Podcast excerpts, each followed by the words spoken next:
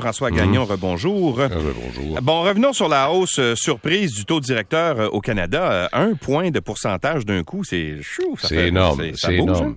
Et euh, la raison pour laquelle les marchés ont été si turbulents hier, c'est pas strictement cette décision-là de la Banque du Canada, là, mais c'est ce qui risque d'arriver aux autres banques centrales, Ouais. entre autres la Réserve fédérale américaine.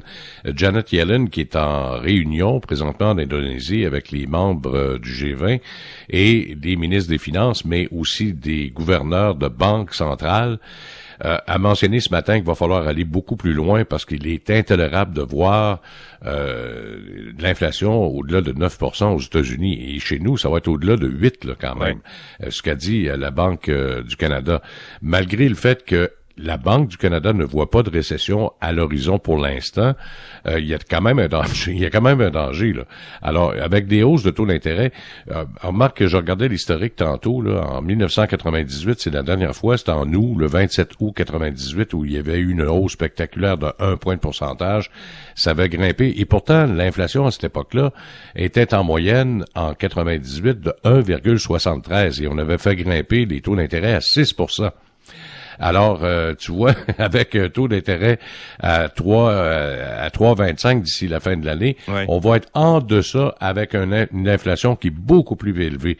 Euh, la seule fois où on l'avait fait auparavant, il y en a eu quatre fois au total, à part de celle d'hier, c'était en 1979, en novembre 79, l'inflation était à 9,8% Et là, on avait fait grimper le taux directeur à 14 Ouais. alors, euh, tu comprendras que 1980 avait été extrêmement difficile pour tout le monde. À cette époque-là, il y avait des mises à pied massives et euh, également des gens qui allaient porter leurs clés carrément à la banque parce qu'ils étaient plus capables de payer leur hypothèque. Ça sera fort probablement pas le cas cette fois-ci, malgré le fait que tu vois quelques banques là. Alors, contrairement à la croyance populaire où on dit, ouais, les hausses de taux d'intérêt, c'est les banques qui vont s'enrichir, c'est pas tout à fait comme ça que ça fonctionne, là, parce que leur coût d'intrant, donc ce qu'ils prêtent, va leur coûter plus cher parce qu'ils sont obligés de verser plus d'intérêt Ouais. à ceux et celles qui mettent de l'argent en dépôt. Alors donc, c'est normal que les taux augmentent à ce moment-là d'un autre côté parce qu'ils sont pas là pour faire la charité non plus, ils sont là pour faire de l'argent aussi. Mais tu vois, regarde, JP Morgan ce matin a pris une provision de 28% euh, pour euh, son, son bénéfice net a chuté de 28% parce qu'il est obligé de prendre des provisions déjà pour les mauvaises créances. Donc, on commence à anticiper Ouais. peut-être des gens qui vont avoir de la difficulté à payer leur hypothèque. Mais ce ne sera pas tout le monde. Là. Au Canada, on est peut-être dans une meilleure position. Alors, avant de paniquer, il va falloir passer à tempête, malgré le fait que, tu sais, pour chaque 100 000, c'est 55 piastres de plus par mois. Là. Bon. Parle-moi de Bill Gates qui, lui, euh, l'inflation, il s'en sacre un peu. Mais Oui. il, veut, il veut pas être euh, l'homme le plus riche du monde. Il veut plus. Il Ouais. veut plus. Il a mentionné hier sur Twitter que là, euh, il veut se débarrasser de sa fortune au complet et la mettre directement dans la fondation euh, Bill et Melinda Gates. Mais jusqu'à Euh, quel point, justement, tu peux avoir... Tu sais, tu regardes ces il vaut fortunes 122, mi- il vaut 122 milliards. Je comprends, mais à partir de combien de combien t'as trop d'argent? Tu sais, pour, pourquoi une, une personne euh, voudrait garder une fortune de, de, de 122 milliards de dollars? Mon Dieu. How much is too much, comme on dit euh, chez les Anglais? Pas assez.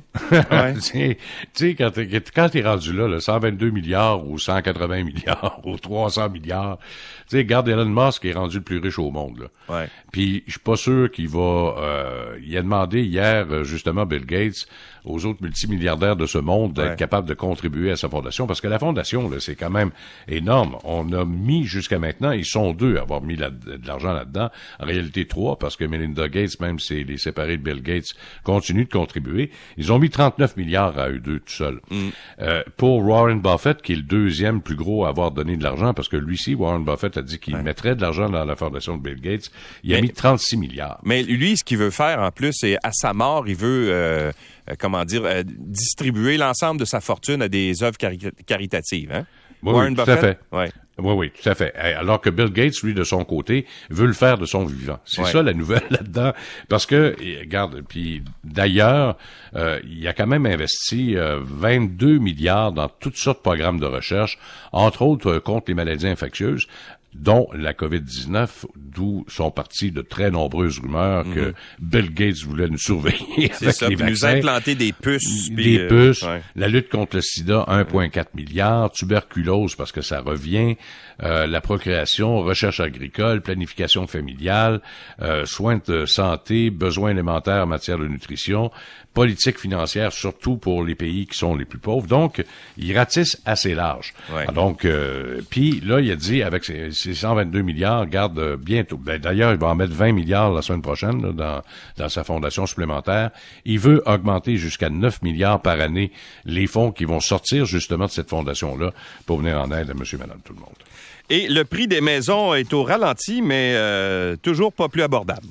Euh, non, regarde, c'est parce que là, cette année, le prix des maisons, de façon générale, Ouais. malgré une baisse euh, spectaculaire à Toronto et à Vancouver, de façon générale au Canada, Royal Lepage mentionne que les prix vont quand même augmenter d'une année à l'autre, là, pour 2022, de 5 alors oui, on prévoit un ralentissement des un ralentissement, donc ça ralentit parce que l'année passée c'était pas mal plus que ça. là. je pense que c'était autour de 15% Donc on voyait au quatrième trimestre l'année passée 15% pour l'année 2022. Mais là, il y a la guerre en Ukraine, la hausse du prix du pétrole, les hausses de taux d'intérêt, l'inflation, etc. là, fait en sorte que là les gens se retirent du marché et ça devient de moins en moins accessible parce que malgré le fait que les prix risquent de diminuer si tu augmentes ton taux d'intérêt, Ouais. ben tu seras pas plus avancé là, t'as bien beau si t'empruntes à 6 7 là, comme ça risque d'arriver l'année prochaine, au lieu d'emprunter à 2% même si ton prix est élevé, t'as peut-être moyen de moyenner. Alors donc il va falloir surveiller ça de très très près parce Mm. Que les hausses de taux d'intérêt première copé immobilier, ensuite c'est la consommation. Monsieur Gagnon, merci. À demain. À demain. Salut. Au revoir.